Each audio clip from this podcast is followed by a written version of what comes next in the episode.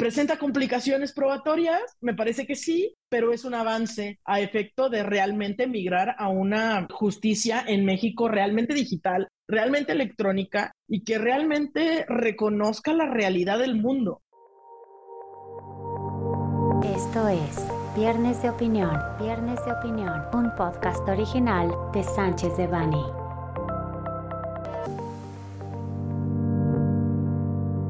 Bienvenidos a un nuevo capítulo de Viernes de Opinión de Sánchez de Bani. Mi nombre es Montserrat Abogado, asociada del área de práctica de litigio y medios alternativos de solución de controversias de la firma. El día de hoy continuaremos un poco con los temas que hemos venido conversando sobre el Código Nacional de Procedimientos Civiles y Familiares. Y este resulta muy relevante y nos gustaría dar una repasada el día de hoy a la parte de las pruebas, tanto en la parte específica como un poco la valoración de las pruebas. Ya en el capítulo anterior habíamos revisado un poco estas nuevas integraciones que se hicieron a este código nacional respecto de los medios electrónicos, la manera en la que íbamos a estar conversando y actuando en el procedimiento sobre estas nuevas formas de incluir las audiencias de manera virtual, los documentos electrónicos y los documentos sacados de estas cuestiones un poquito más electrónicas, ya sea grabaciones, audios y mensajes de datos claramente esta nueva paradigma que se intenta integrar en el Código Nacional de Procedimientos Civiles y Familiares no parte únicamente de la integración de las tecnologías a la impartición de justicia y a la forma en la que los litigantes convivimos con los procedimientos, ¿no? Y la forma en la que las partes también pueden incluirse en los procedimientos con estos nuevos medios. Ya lo habíamos hablado, las audiencias virtuales, la presentación de documentos electrónicos, intentando evitar un poco ya lo que nos parece siempre muy propio de los juzgados que es la parte del montón de papeles y los expedientes de seis tomos y todos llenos ahí de hojas, ¿no? Entonces, también los legisladores presentaron ahora con el tema de la oralidad la posibilidad de que la persona juzgadora ahora ya no dirija el procedimiento de manera tan directa, sino de una forma más tangencial, es decir, se prima la posibilidad de las partes de generar la información para demostrar el caso que están presentando. Esto nos lleva ya a muchas teorías y a muchas técnicas que se han estado presentando últimamente en el litigio sobre la parte del storytelling, sobre la teoría del caso, también en materia civil y mercantil, que es decir, deberás presentar todos los hechos y las consecuencias que esto deriva en el derecho y no ya únicamente una presentación random de información que eventualmente las partes intentaban subsumir a pruebas, pretendiendo que el juez de ahí, de toda esta maraña de información y de alegatos que le presentaban las partes pudiera en su momento determinar la verdad jurídica, ¿no? Ya se está primando un poquito más o se está prefiriendo que los litigantes sean un poquito más técnicos al momento de presentar el caso, al momento de intentar acciones ante las autoridades jurisdiccionales. La intención no es nada más presentar información y ver a ver al final en qué se puede subsumir, sino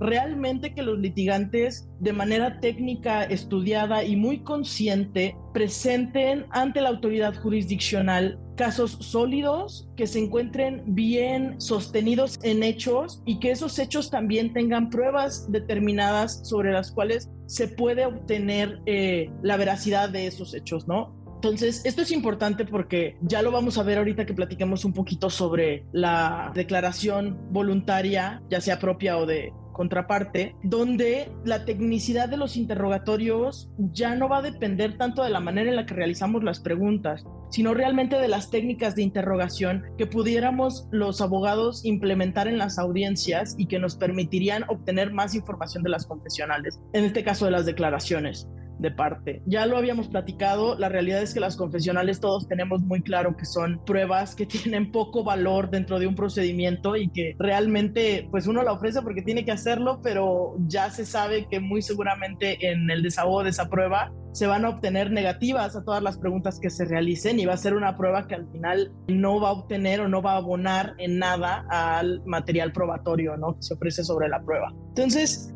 retomando un poquito este tema, me gustaría traer a colación la frase de la construcción de la prueba. El Código Nacional de Procedimientos Civiles y Familiares nos permite realmente esta parte de construir la prueba más que simplemente presentar información y sin ningún sentido ver a ver cómo al final del procedimiento se pueden acomodar las cosas, sino realmente permite o por lo menos se prevé el, el principio de construcción de la prueba. Es decir, las partes tendrán en su momento que presentar las pruebas que les resulten viables para probar los hechos que están presentando en el procedimiento, pero podrán construir cualquier otra prueba ajena a aquellas de las que se prevén en el código para en su momento acreditar los hechos. Esperemos que estas cuestiones realmente avancen como tienen que avanzar y esperemos que todos los operadores jurisdiccionales realmente tengan la sensibilidad de ver los procedimientos como una forma real de dirimir controversias y no solamente como un cúmulo de formalismos y recetas de cocina que se tienen que seguir para al final terminar con una sentencia que a lo mejor realmente no recoge la verdad del procedimiento. Luego muchas veces los procedimientos jurisdiccionales, no me dejarán mentir todos los colegas que están escuchando este podcast, realmente terminan por ser pues caldo de cultivo para otro tipo de arreglos más que realmente buscar que los procedimientos sean esa forma de las partes de arreglar las cuestiones y realmente dirimir al final si alguien está consciente de que a lo mejor no hizo las cosas como debía de hacerlo o como se preveía que se realizaran en la relación comercial pues encontrar una manera de solucionarlo conforme a la ley lo permite. Al final terminan siendo cuestiones para alargar los procedimientos, para alargar los pagos, para evitar los pagos. A veces ni siquiera unas medidas cautelares realmente nos ayudan a conservar la materia de litigio para eventualmente lograr una resolución de controversias termina siendo tan complicada esta parte de transmitirle a los juzgadores lo que está ocurriendo en la realidad más allá del procedimiento jurídico que los códigos terminan por no ayudar a las partes a realmente obtener justicia o resolver una controversia. Entonces, justo en esta línea es que se recoge de los procedimientos que ya veníamos trabajando con el Código de Comercio la parte de los acuerdos probatorios. Código Nacional de Procedimientos Civiles y Familiares incluye dentro de la audiencia preliminar, en el mismo formato en el que ya se ha hecho en el Código de Comercio, la inclusión de la posibilidad de presentar acuerdos probatorios o de lograr acuerdos probatorios entre las partes. También se prevé los acuerdos de hechos este concepto cuando entró en el Código de Comercio realmente fue una gran inclusión y permitió realmente en las audiencias lograr un avance real y reducir mucho los costos y los tiempos de resolver el procedimiento, porque muchas veces estabas a lo mejor en una cuestión de una relación comercial que lo que tenías realmente que acreditar era si se habían pagado o no se habían pagado los servicios, o a lo mejor sí se habían prestado los servicios, pero se estaba litigando la parte de a lo mejor no había sido de la forma en la que se había pactado en los contratos o la calidad de los productos, pero realmente no se estaba litigando la existencia de la relación comercial o por ejemplo la entrega de los productos, ¿no? Sino que estábamos ya en un tema más como de conformidad y no tanto realmente de cumplimiento total de la obligación. Entonces, el lograr estos acuerdos o el prever que las partes puedan realizar estos acuerdos de hechos y acuerdos probatorios es un gran avance en materia civil y en su momento en materia familiar, aunque nos centraremos en la parte civil de todo este tema. Claro, también, y deriva mucho de la cultura jurídica que tenemos en México, yo siempre he pensado que los problemas que tenemos como litigantes derivan de la poca confianza que nos tenemos entre nosotros y con el sistema. Entonces, luego los acuerdos probatorios y los acuerdos de hechos no se dan dentro de un procedimiento porque todos preferimos mejor decir a todo que no y ver al final qué es lo que las partes pueden lograr en el procedimiento o en la sentencia, más que realmente intentar centrarnos en el el meollo de todo el asunto, ¿no? Pero teniendo como contrapartes a litigantes muy civilizados, la realidad es que la parte de los acuerdos probatorios y los acuerdos de hecho han ayudado mucho a agilizar los procedimientos, tanto el ofrecimiento como la admisión y la preparación de las pruebas. Claramente si tenemos una forma de admisión, de presentación de las pruebas que sea ágil, que sea rápida, en este caso en los escritos de contestación, de demanda de vistas, de reconvención, ya no tenemos, para empezar, este tiempo aparte del ofrecimiento de pruebas. Nos eliminamos por ahí ese término. Tenemos que hacerlo desde los escritos iniciales, desde los escritos propositivos de, la LITI y en su momento el juez, de la misma manera en la que lo venimos trabajando con el Código de Comercio, en la audiencia preliminar realizará la revisión y la admisión de pruebas. Este Código Nacional de Procedimientos Civiles y Familiares sí incluye la posibilidad de objetar la admisión de las pruebas en el momento mismo de la audiencia preliminar. Me parece que es algo que a todos nos dejó a deber el Código de Comercio, aparte previendo que no existen allá los recursos ordinarios, pues ahí teníamos que aventar un marabar ante el juez de decir, ya sé que no se lo puedo impugnar, señor juez, ya sé que tampoco puedo 100% objetarlo, pero permítame ahorita decirle que no debería admitir esa prueba por X o Y razón, ¿no? Había jueces, claro, muy progresistas que por lo menos te permitían presentar esa información durante la audiencia, aunque no pudieran realmente resolver sobre ella, pero quizás sí hacían una reconsideración dentro de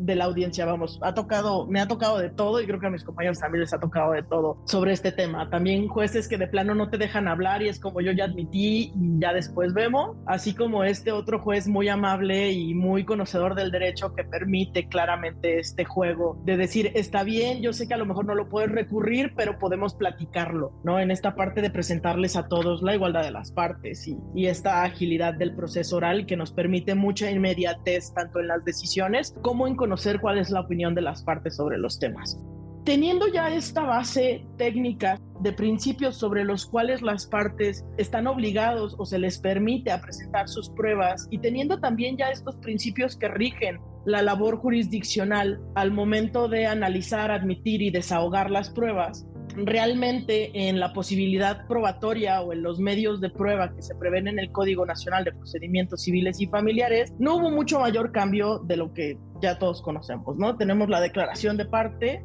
sí se agrega la declaración de parte propia, pero pues la verdad es que funciona de manera natural como pues si una de las partes que tiene que decir algo, pues que lo presente, pero pues muy seguramente habrá un contrainterrogatorio y se terminará transformando, ¿no? En una declaración de parte contraria. Pero pues tenemos también la declaración de terceros, que viene a ser la prueba testimonial. Las documentales, que todos conocemos, incluyen en el nombre de la prueba como documentales físicas o electrónicas, aunque realmente la regulación no incluye mucho más que lo que ya se había venido trabajando en la práctica, pero quizá no estaba totalmente regulado, sobre todo en muchas jurisdicciones fuera de la Ciudad de México. ¿no? Muchas jurisdicciones fuera de la Ciudad de México tenían todavía códigos de procedimientos que estaban realmente fuera de la realidad que hemos tenido todos durante años, que es la tecnología ya nos alcanzó, ya no debería de sernos ajeno y muchos documentos ya no son físicos. Y tratándose luego de muchas operaciones interestatales, ya no hablemos de operaciones internacionales, la realidad es que los documentos no son físicos, o sea, no, no vamos a enviar una paquetería para recabar una firma, la firma se va a recabar de manera electrónica con los medios con los que tengamos a mano y son las pruebas que tenemos, muchas veces son correos electrónicos, ya prácticamente los contratos físicos firmados de manera autógrafa son la excepción y no la regla, sobre todo en la mayoría de las operaciones complejas de los comerciantes mexicanos. Entonces, lo incluyen por ahí en el nombre. La regulación, la verdad es que me queda de ver a mí, pero creo que sí todavía falta tecnicidad, tanto en los legisladores como en los operadores jurídicos, para realmente entender la manera en la que podamos incluir los medios electrónicos y los documentos electrónicos de una manera que nos puedan apoyar en el procedimiento más que ser un impedimento para realmente resolver la controversia. Tenemos claramente la documental enviada informe o los informes, la prueba pericial, en la exposición de motivos sí podemos revisar ahí que intentaron hacer la prueba pericial un poquito más sencilla y de hecho sí hacen por ahí una argumentación que dice en su momento se podrá evitar que haya un perito tercero, esto agilizar el procedimiento, las partes deberán argumentarlo. La realidad es que ya en el momento en el que entramos al articulado, pues quizá les falló un poquito ahí incluir realmente estas intenciones y permitir que la prueba pericial sea poquito más articulada dentro del procedimiento y no esta cuestión luego acartonada que todos conocemos que funciona, que una parte presenta un perito, otra parte otro perito y tenemos un tercero, ¿no? Que al final realmente es el que va a resolver la controversia y no los peritos presentados por las partes. Está claramente la inspección o reconocimiento judicial, las presunciones y prevén por ahí otro apartado que llamaron como otros medios de prueba, que realmente lo que hacen es incluir los medios electrónicos, audios, eh, mensajes de datos y demás, pero realmente no está quizá totalmente regulado. Quizá eso abone a la posibilidad de las partes en concatenación con el principio de construcción de la prueba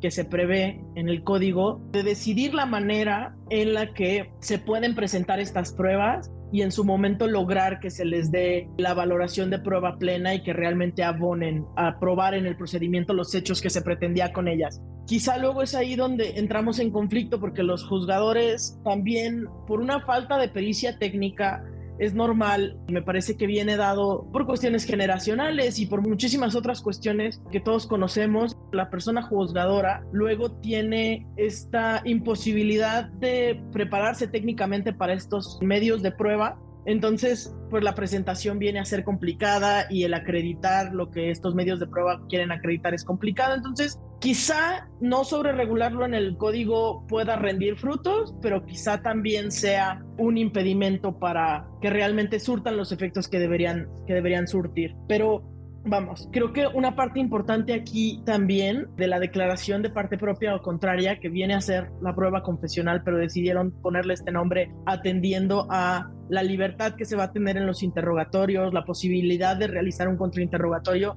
De hecho, el código prevé también un reinterrogatorio y un recontrainterrogatorio en un tema más de obtener información fiable y útil de la prueba y no tanto solamente seguir formalismos. Pero algo que realmente agiliza y de nuevo lo recogen del Código de Comercio es la parte de la citación desde la audiencia preliminar para el desahogo de esta prueba, ¿no? Nos evitamos las notificaciones para la confesional con el pliego de posiciones en días antes de la audiencia, sin contar la audiencia y sin contar el día de la notificación. Todo ese formalismo se elimina y se atiende a la inmediación que tienen las partes respecto del procedimiento. Es decir, las partes claramente tienen conocimiento del procedimiento o deberían tenerlo y al iniciar el procedimiento y formar parte de él, tendrían que estar al pendiente de su propio procedimiento. Entonces, independientemente de que estén o no estén en la audiencia preliminar, se les considera citados para el desahogo de la declaración de parte propia o contraria y así deberá realizarse en su momento en la audiencia de juicio. Esta fue, insisto, una introducción que se hizo en el Código de Comercio en los juicios orales mercantiles que recogen y que me parece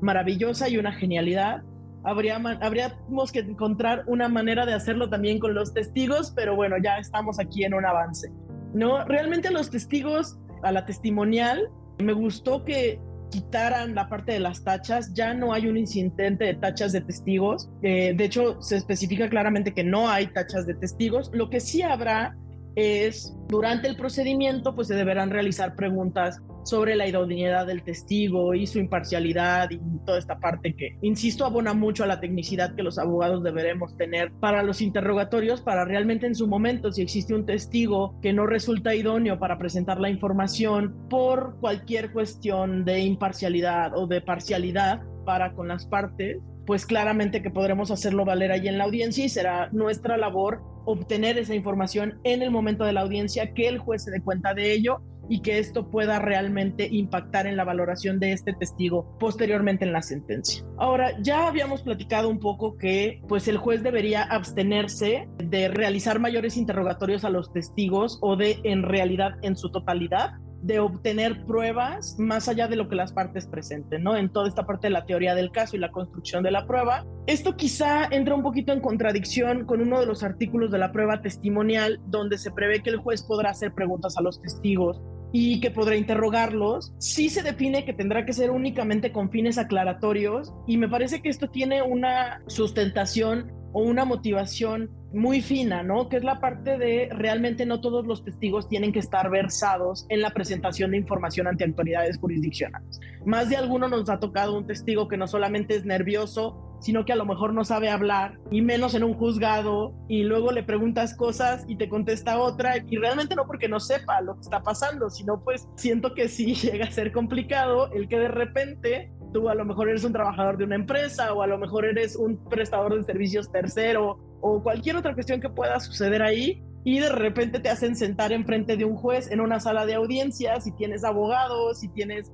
a lo mejor a la otra parte y a a la parte que te señaló como testigo tal, y estás tú ahí y te hacen las protestas de ley y vamos, ¿no? O sea, a más de alguno nos ha pasado que el testigo de repente entra en shock y dice, yo aquí no puedo decir nada. Entonces, creo que esta habilidad de los jueces luego para intentar calmar un poquito al testigo y a ver, tranquilícese, no está pasando nada, le hicieron esta pregunta, aclárame un poquito esta información, ayuda a que realmente los testigos puedan desenvolverse de manera adecuada en la audiencia, pero luego hay jueces que se toman demasiadas libertades o demasiadas licencias con estas preguntas y terminan haciéndole la chamba al abogado. Entonces, creo que ahí la línea de los jueces va a tener que ser muy fina para realmente ejercitar estas facultades que les da el código de lograr una aclaración, pero sí tendrá que ser muy fino en eh, las preguntas que se hacen para no contaminar la actuación de los abogados al momento de obtener información de un testigo. Ahora, las documentales,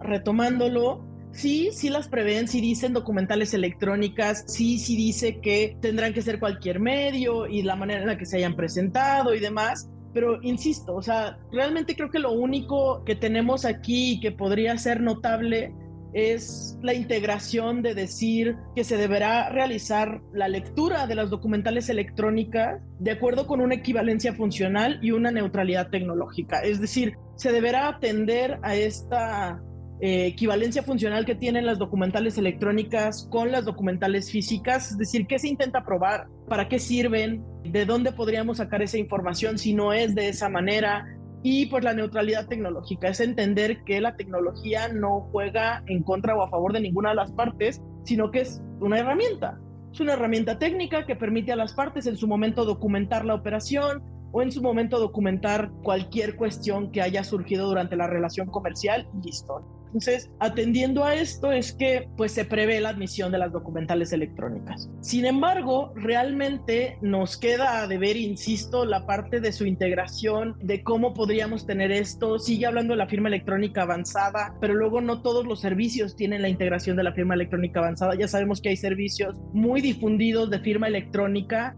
que realmente luego no siguen, por ejemplo, las reglas de la NOM, ¿no? Para firmas electrónicas. Entonces, en su momento la práctica es la que nos dirá de qué manera los jueces aceptan este tipo de documentales. Y en su momento también a mí me gustaría ver cómo funciona esto con la parte de los juicios llevados de manera electrónica, porque hay muchos impedimentos ahí, aún por ejemplo con juzgados federales, que es uno de los sistemas que está más avanzados en justicia digital y en presentación de documentos y firma de documentos y tal, la realidad es que muchas veces solamente te deja agregar PDFs y documentos en formato Word. Entonces, ¿Qué hago si tengo yo un, un archivo derivado de un correo electrónico, que es la descarga del correo electrónico y lo quiero presentar? Pues no me va a dejar por ahí, voy a tener que presentar mi USB en un sobrecito con un escritito para el juzgado de manera presencial y eventualmente vamos a tener que asegurarnos que el juzgado pueda leer esa USB que tenga acceso a esos datos y de todas formas muy seguramente va a tener que venir acompañado de una pericial en medios electrónicos para que el juez pueda acceder a ese archivo de correo y determinar que efectivamente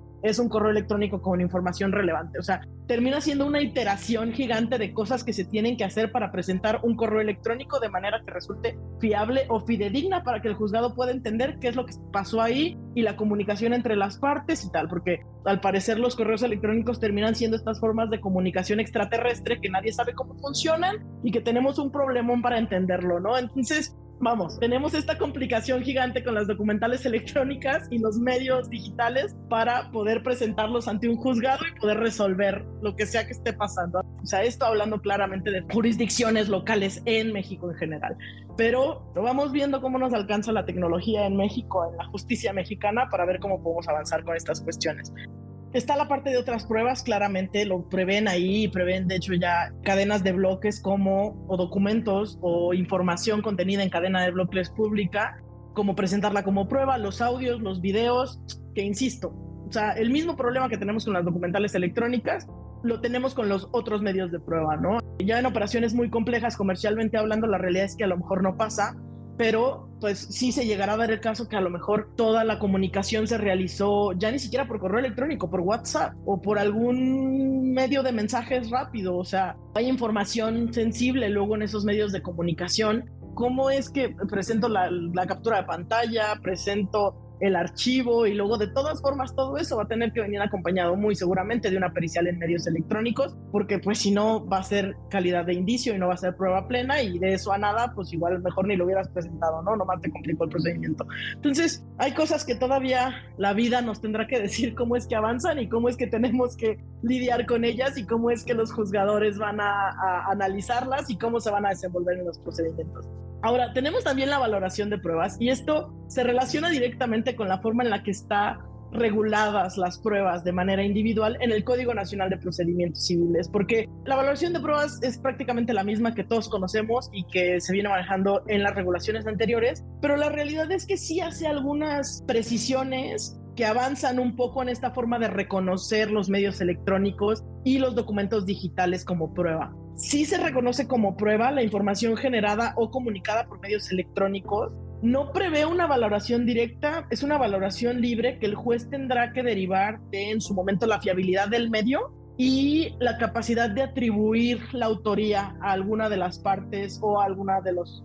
de los involucrados en la relación comercial. Entonces, Sí, claramente esta fiabilidad del medio tiene que ver luego con cuestiones de alteraciones y de si se puede o no alterar la información que se presenta ante el juzgado, pero realmente no es como que exista una escala, o sea, nadie nos va a poder decir, me parece que no existe, el, el correo es más fiable que un mensaje de WhatsApp, aún con eso de que están encriptados, o no sé, quizá un correo de Gmail a un correo de Hotmail es más fiable que... O sea, esas cuestiones luego en, en la presentación de las pruebas se escapan y esta parte de la fiabilidad pues tendrá que hacerse a partir de los conocimientos técnicos que la persona juzgadora pueda tener sobre ellos y avanzar de esa manera en el procedimiento, esperando que en su caso, si se presenta una pericial de medios electrónicos, pues ayude a prever la fiabilidad del medio y a realmente atribuir una autoría. Entonces, en su momento, la presentación de pruebas que tendremos que hacer en este sentido, tendremos que ser muy conscientes de esta información, de la fiabilidad y de la atribución, para en su momento, al presentar la prueba, encauzarla de manera adecuada, de tal forma que tanto la prueba como la pericial en medios electrónicos que la acompañe realmente acrediten ante el juzgador la fiabilidad y la atribución y podamos tener una prueba que pueda hacerse una valoración plena de ella Sí se prevé claramente que los documentos deberán presentarse en original, pero me gusta mucho que en esta parte de la valoración de pruebas, me gustó que sí incluyeran la parte del el documento original se entenderá como aquel en el cual la información se mantiene íntegra e inalterada, atendiendo a los documentos electrónicos, ¿no? Porque muchas veces a lo mejor serán impresiones o serán estos archivos derivados de correos electrónicos que en su momento deberá acreditarse que la información ahí contenida se mantuvo íntegra e inalterable y ese constará como documento original ya intentamos ampliar este panorama de los documentos originales, no son documentos a lo mejor a color en sello y con firmas autógrafas. Esta parte, claro que me parece que abona con la valoración de la prueba que se deberá realizar en su momento. Y muy progresistas, los legisladores incluyeron ya el tema de que cualquier información o documento que se obtenga o haya sido grabada en bloques, en una cadena de bloques pública, hace prueba plena. Esto claramente va a ayudar mucho en temas de smart contracts, en el compartir información, el documentar información de la relación comercial a través de cadenas de bloques. Todavía está quizá pendiente que todos nos pongamos de acuerdo en esta parte de la cadena de bloques, pero ya el incluirlo como prueba plena el indicar que la información ahí contenida o grabada hace prueba plena, claro que ayuda muchísimo y me parece que es un gran avance para que las personas empecemos a usar las cadenas de bloques en temas de smart contracts y de documentación de la relación comercial, pudiendo en su momento presentarla, insisto, el problema que iba a ser ponernos de acuerdo todos cómo vamos a presentar esa información ante el juzgado claramente va a tener que venir acompañada de una pericial en medios electrónicos para efecto de presentar la información y poder acreditarle al juzgador que proviene de la cadena de bloques y que claramente esa cadena de bloques no está corrompida de ninguna manera y que presenta la información de manera fidedigna. Entonces, ¿presenta complicaciones probatorias? Me parece que sí, pero es un avance a efecto de realmente migrar a una justicia en México realmente digital, realmente electrónica y que realmente reconozca la realidad que ha ocurrido en el mundo. O sea, ya ni siquiera los contratos con los bancos son de manera autógrafa. O sea, ya puedes contratar cuanta tarjeta de crédito y cuenta bancaria y de débito y de ahorro y de inversiones se te ocurra a través de tu cara, una foto de tu INE o hasta firmas electrónicas ahí con tu dedito así literal dibujadas. Entonces, no entiendo cómo nos hemos tardado tanto tiempo en reconocer en la justicia mexicana esta realidad del mundo. Entonces, me parece un gran paso, me parece que estamos avanzando mucho. Claro que tocará ver las implementaciones que se realizan de esto en las jurisdicciones. Claramente habrá jurisdicciones que lo tendrán más sencillo, no solamente por presupuesto, sino por capacidad digital o cultural. O sea, claro que habrá jurisdicciones México, Monterrey, Guadalajara, gran parte del norte que van a tener mucha facilidad. Habrá muchas jurisdicciones, y ya lo platicábamos la vez pasada, que van a batallar un poquito, pero esperemos realmente que se logre esta integración y que la justicia en México pueda avanzar hacia estos nuevos métodos, vamos, de impartición de justicia y de operación de los propios juzgados, los litigantes y todo, ¿no? Me gusta mucho el Código Nacional de Procedimientos Civiles y Familiares, es un gran avance. Veremos qué nos depara el futuro en cuanto a su implementación y la manera en la que los litigantes vamos a hacer uso de este nuevo código para realmente resolver los problemas que la sociedad tenga. Agradecemos su atención y les invitamos a no perderse nuestro siguiente capítulo de Viernes de Opinión de Sánchez de Bani. Muchas gracias. Les recordamos que este material representa una opinión, por lo que no puede ser considerado como una asesoría legal. Para cualquier duda o comentario sobre este material, contacte a Montserrat Abogado, montserrat.abogado.com. Salvo especificación en contrario, los usuarios del presente podcast podrán guardar y utilizar la información aquí contenida únicamente para uso educativo, personal y no comercial. Por lo tanto, queda prohibida su reproducción para cualquier otro medio, incluyendo pero sin limitar, el copiar, retransmitir o editar sin el previo consentimiento de Sánchez de Bani S. Berry.